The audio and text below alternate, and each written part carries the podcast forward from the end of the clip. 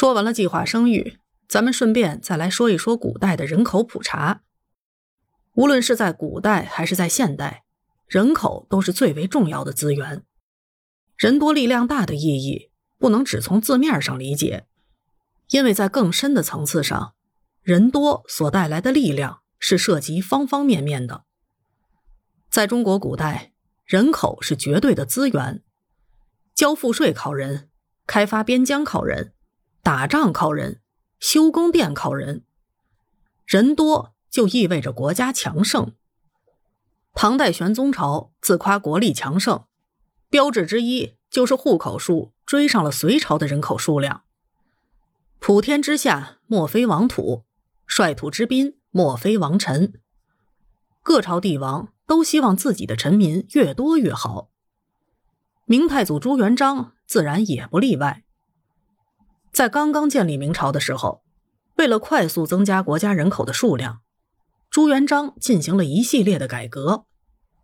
比如说，现在屡屡被提及的山西大槐树移民拓边，将人民从狭窄的地域迁往土地更辽阔的边疆，这种举措就在很大程度上增加了明朝的人口。那么，大明王朝二百七十六年的国祚。人口到底曾经达到怎样的规模呢？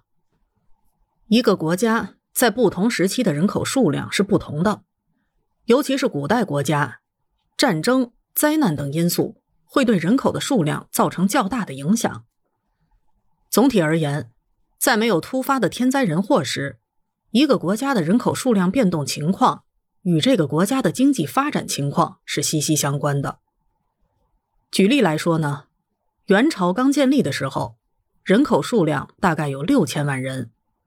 随着社会经济的发展，到元朝末年还没有发生战乱的时候，整个国家的人口数量大概有八千七百多万。后期由于战争开始，各处战乱频发，民不聊生。等到了明朝建立的时候，元帝国留给明朝的人口已经减少了接近一半。当然了。这些减少的人口数量，并非都是亡于战乱之中，其中有很多是因为户口制度的崩溃，有些人口从户籍册上消失了，他们都还好端端的活着，但是在户籍上已经没有这个人了。户籍上不存在的人，自然就不用缴纳赋税，不用服徭役，这对于统治者来说可是不能接受的，因此。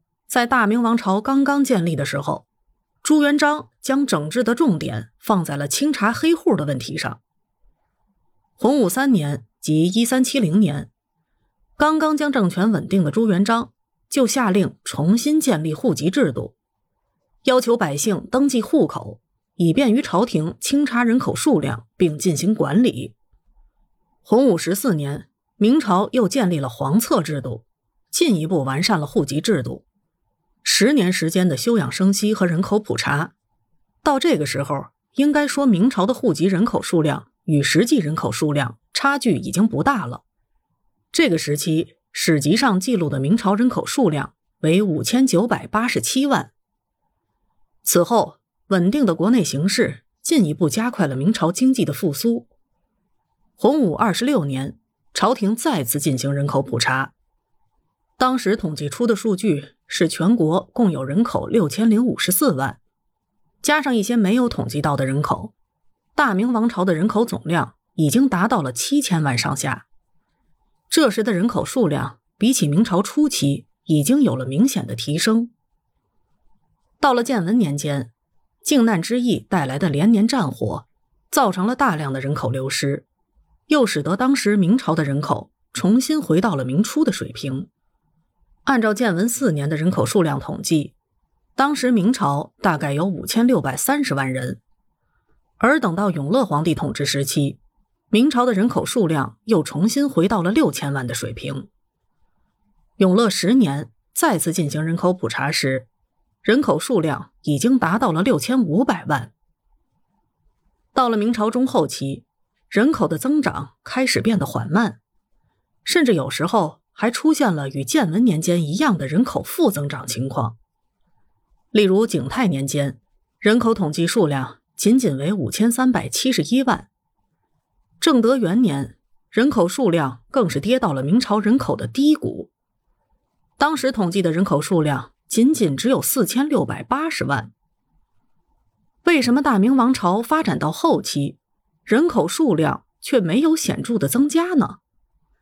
其实啊，主要原因是统计系统出现了问题。大明的户籍事关徭役和赋税，只要某人被登记在册，那便需要为国家尽义务。然而，如果皇册上查无此人，那他就可以逃避义务。在这种情况下，很多聪明的大明人就选择主动销户，花点钱给统计人口的官吏，让自己早死几年。这样就不用负担沉重的赋税和徭役了。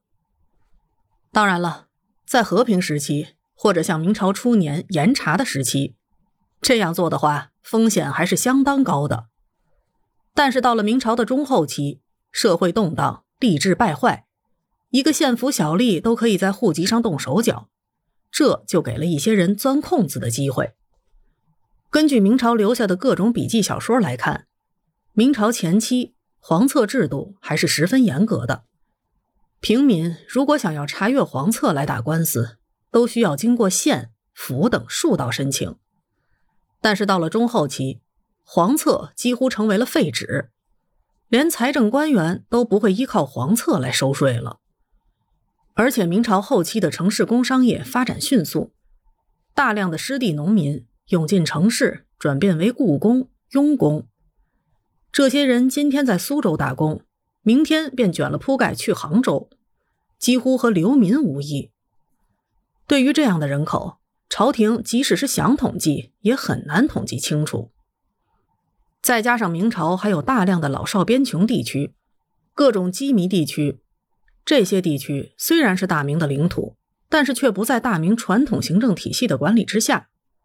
对这些地区进行人口普查，所得的效果也是非常有限的。翻阅《明实录》可以发现，大明王朝的人口在万历年间达到了峰值七千一百八十五万，这个数字和元朝的人口峰值相比，还少了大约一千五百万。然而，根据学者考据，此时大明王朝的实际人口应该至少有一点二亿。更有学者提出。此时明朝的人口应该接近两亿了，从实际接近两亿到户籍人口七千一百八十五万，相差了近三倍。看来大明朝在人口普查方面所做的工作还是有所不足啊。